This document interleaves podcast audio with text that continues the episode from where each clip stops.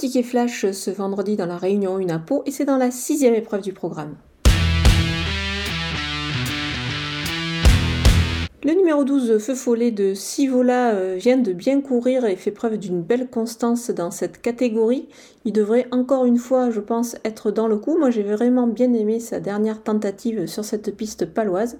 C'est un solide point d'appui. D'ailleurs, vous pouvez partir de lui pour euh, pour tous vos jeux et notamment je vous conseille un 2 sur 4. Vous pouvez donc ajouter également le numéro 10 Bar Power qui était euh, vraiment bien en course je pense au moment de sa course, ou pardon au moment de sa chute euh, la dernière fois. Donc je pense qu'il devrait pouvoir euh, se racheter. Vous pouvez donc associer ces deux chevaux pour un 2 sur 4.